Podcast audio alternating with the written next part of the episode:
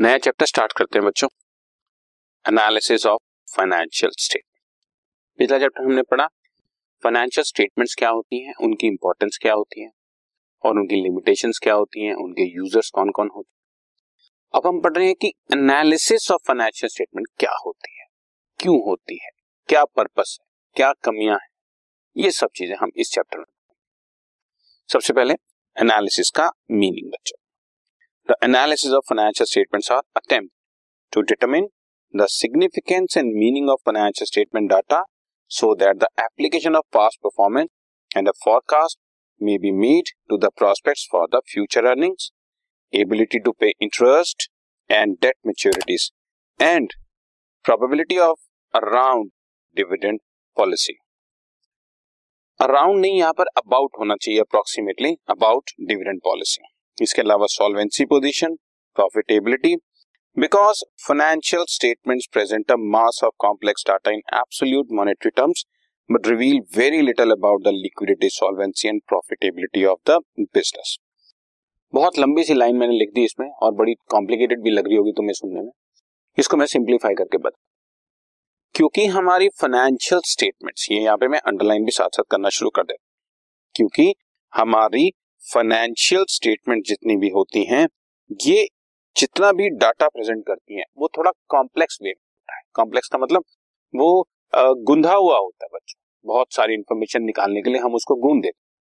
जैसे balance sheet में share holder fund इकट्ठे नज़र आ जाएँगे शेयर होल्डर फंड की डिटेल क्या है नोट्स अकाउंट्स में देख लो। लेकिन खाली शेयर होल्डर फंड अपने आप में कोई रोल प्ले नहीं कर रहे। शेयर होल्डर फंड को जब मैं डेट के साथ कंपेयर करूँगा, तब कुछ मतलब निकलेगा। शेयर होल्डर फंड को जब मैं प्रॉफिट के साथ कंपेयर करूँगा, तब कुछ मतलब निकलेगा। आप समझ रहे हैं ना मेरी बात? सो फाइनेंशियल स्टेटमेंट अपने आप में कॉम्प्लेक्स डाटा शो करते हैं और वो भी एब्सोल्यूट मॉनेटरी टर्म्स में मतलब रुपयों में, कि जी पिछली बार एक करोड़ था, इस बार एक करोड़, दस लाख हो गया। लेकिन इससे कुछ पता नहीं लगता। But reveal very little about the liquidity liquidity का मतलब क्या हम अपनी लाइबिलिटीज को, चाहे वो शॉर्ट टर्म हो, चाहे वो लॉन्ग टर्म हो, उनको पे करने के लिए बिल्कुल रेडी हैं। हमारे पास रेगुलर रोज़मर्रा के खर्चे देने के लिए हमारे पास कैश होता है। सॉल्वेंसी लॉन्ग टर्म अपनी जितनी भी डेट मेच्योरिटीज है, उनको पूरा करने के लायक है। और हमारी प्रॉफिटेबिलिटी क्या है? इन चीज़ों के बारे में फाइनेंशियल स्टेटमेंट यानी कि पीएनएल अकाउंट और बैलेंस शीट बड़े लिटिल इंफॉर्मेशन शो कर। तो हम क्या करते हैं? To determine the significance and meaning of financial statement इनकी, इन डाटा की सिग्निफिकेंस निकालते हैं। सो so दैट हमें ये पता लग सके कि पास्ट में क्या हुआ पास्ट परफॉर्मेंस को प्रोजेक्ट करके देखते हैं कि फ्यूचर में क्या होगा। और फॉरकास्ट वही मैंने बताया फ्यूचर में क्या होगा किस बारे में? फ्यूचर अर्निंग के बारे में इंटरेस्ट पे करने के बारे में हमारी एबिलिटी डेट पेमेंट करने के बारे में और डिविडेंड पॉलिसी के बारे में हम लोग क्या सोच रहे हैं। हमारी सॉल्वेंसी पोजीशन क्या है? हमारी प्रॉफिटेबिलिटी पोजीशन क्या है? सो so, जनरल में में इसका मीनिंग निकला क्योंकि फाइनेंशियल स्टेटमेंट अपने आप में डाटा तो प्रेजेंट करती हैं, लेकिन वो कोई खास इंफॉर्मेशन नहीं दे रही है। उसको इंफॉर्मेटिव बनाने के लिए हम जो करते हैं दैट इज़ कॉल्ड एनालिसिस आगे बढ़ते हैं बच्चों। In financial analysis the data given in the financial statement is broken और classified into groups and a comparison of various groups is made with one another to highlight the strength and weaknesses of a business जैसे current assets को current liability के साथ compare करना शुरू कर revenue from operation को cost of good sold के साथ कंपेयर करना शुरू कर। लॉन्ग टर्म डेट्स को लॉन्ग टर्म एसेट्स के साथ कंपेयर करना शुरू कर। ये सारी चीज़ें हम ये देखने के लिए कि हम वाकई फाइनेंशियली स्ट्रांग हैं या कहीं वीकनेस चल रही है। This process of division establishing relationship and interpretation thereof to understand the working is known as analysis ये जो हम काम कर रहे हैं, इसको डिफरेंट डिफरेंट ग्रुप्स में तोड़ रहे हैं, उसका कुछ एक मीनिंग निकाल रहे हैं।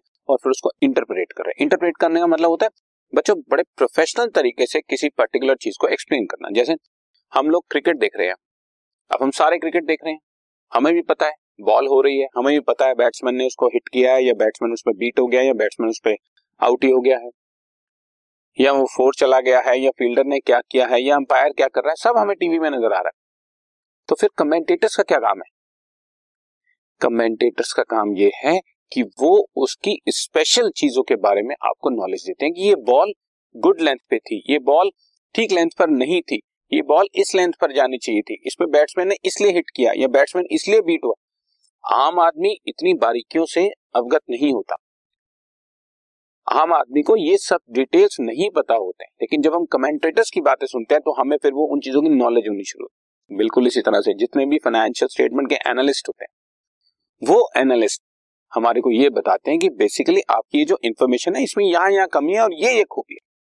खूबियों को हम और पॉलिश करते हैं और कमियों को दूर करने की कोशिश करते हैं। यही काम इज़ एनालिसिस तो ये इंटरप्रिटेशन ब्रोक करना मतलब ग्रुप्स में बनाना, फिर उसके बारे में इंफॉर्मेशन निकालना और फिर उसको इंटरप्रेट करना।